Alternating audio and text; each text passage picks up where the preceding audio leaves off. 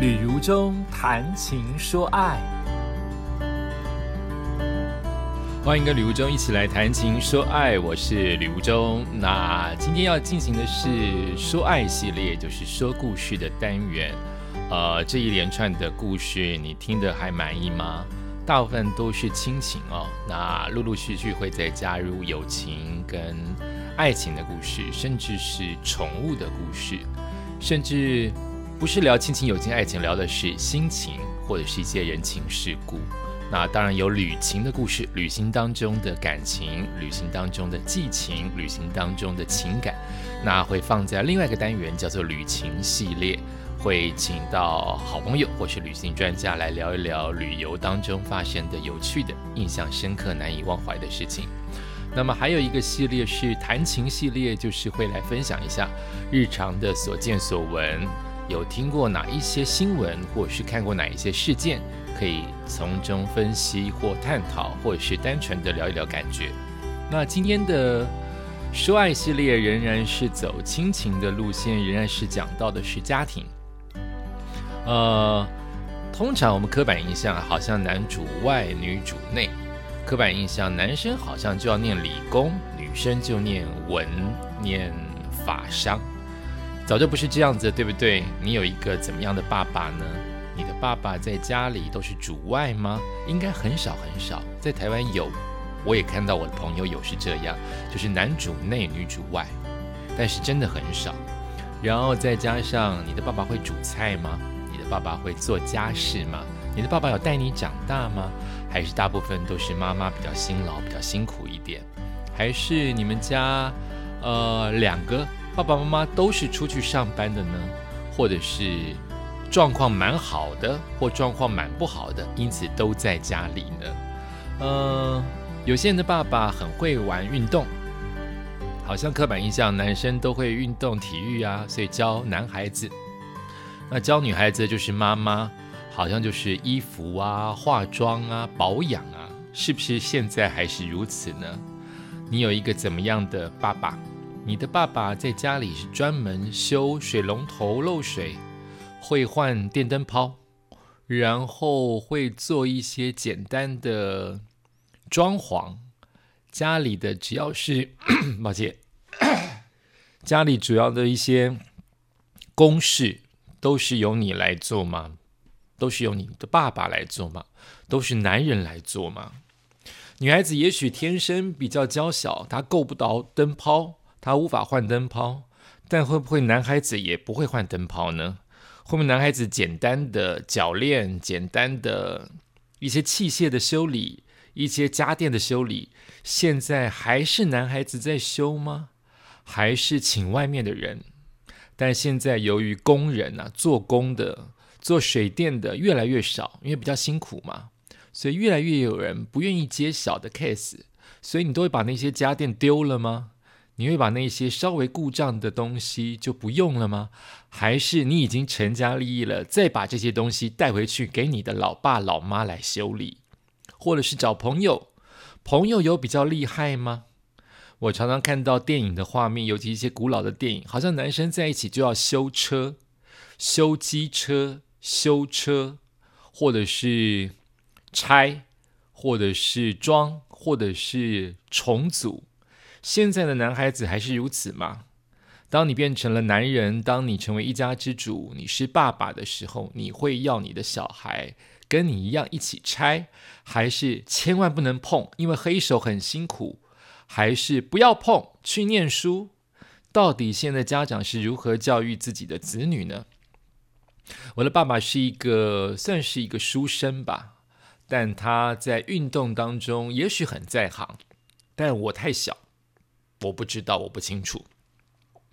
他曾经在礼拜六、礼拜天的登山，跟他的好朋友去修阶梯，去修小亭子，就是凉亭，或是制作一些板凳，让登山的人可以稍作休息。所以，我想我爸爸是，也许在老家，也就是大陆，也许在当兵，就是逃过来，或是应该说是。被抓过来的时候，呃，也许在部队当中有一些修炼，或者就是在登山期间，他已经为人父为人母，在登山期间跟他的登山好朋友共同学习的。所以，当我发现我爸爸本来是一个按理说是个斯文人，他居然会修东西，甚至盖房子，我有吓一大跳。但当时的吓一大跳反映出来是好烦哦，你走开啦，不要一直在吵我们啦，因为翻翻修房子会很吵嘛，而且又是叛逆期。可是现在想想，觉得哇，真厉害，叫我来做，我可以做，但也许没有做他。做的这么的美轮美奂，所以今天来听的故事是我爸的故事，叫做盖房子。老爸算不算文弱书生呢？他从事放射科技，然后是坐在办公室，一生没和人起过冲突，所以没有打过架。瘦瘦的，斯文，并且没有六块肌。他没晒太阳的皮肤一如白斩鸡，看起来就是一个文弱书生吧。但老爸做过一件对吕家来说很 man 的事，虽然当年没有人感谢他。我高中的时候，我哥已经进入社会了，他常年住校，如今要搬回家里。他的房间一直比较像临时的客房，也就是那种没什么固定家具，然后没人住的时候都是当储藏室用。但是总不能他已经回来了，要搬回来，已经成人了，还叫他一直睡在储藏室吧？可当时节俭惯了我们一家子，感受不到一位好不容易要搬回来的我哥哥那种浪子的心情。我们全家都已经习惯拥挤窄小、什么都乱塞一通的居家环境，只觉得一搬回家就吵我们吵架的哥哥你很烦呢。以前我们一年已经见不到几次，已经够不熟了，为什么你搬回家长大之后反而更难搞呢？有智慧的老爸察觉其中的不对劲。他开始帮哥改造他的卧室。你以为只是去买新床、买书桌吗？错，我老爸做木工。他怎么会木工？已经是个谜了。是不是为了省钱，什么都干得出来，也不可考了？总之，老爸在家大兴土木，由他独自一人担当。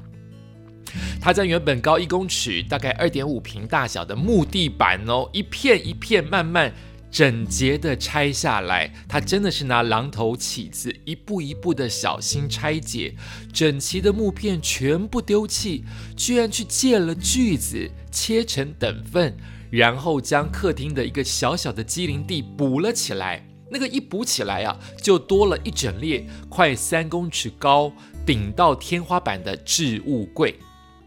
打字的这一刻，我真的觉得太神奇了。可是当时只是认为老爸一直在敲东西，一直在锯东西，实在很吵。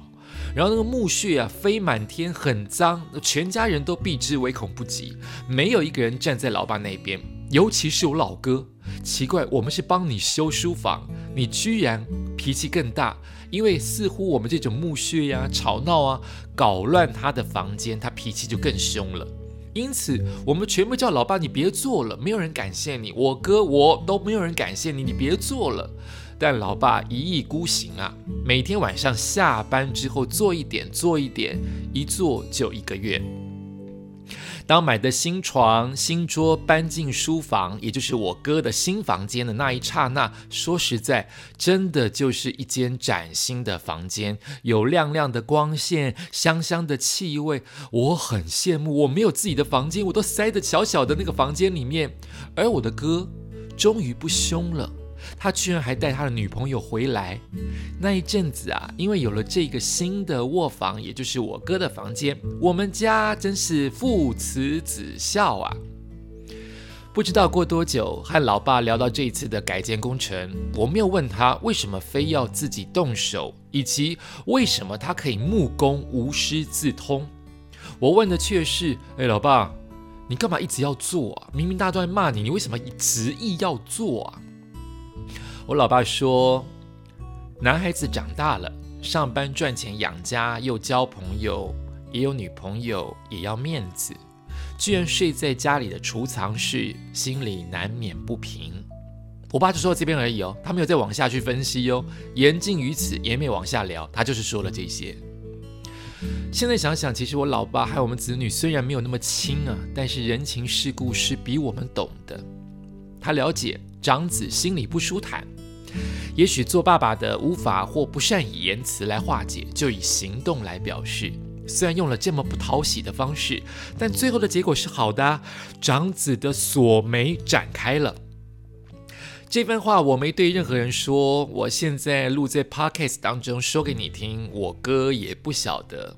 那么当事人，我爸、我哥的心态各是如何，我也无从了解。但它是一个我常常用来想念我老爸的小故事。而老爸在大陆也是长子。底下全是二妈生的小弟小妹，只有自己是在不知情的状况之下被抓来台湾。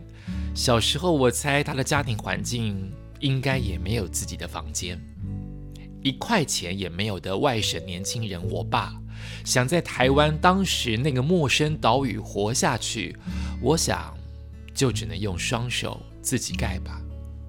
我是这么想的。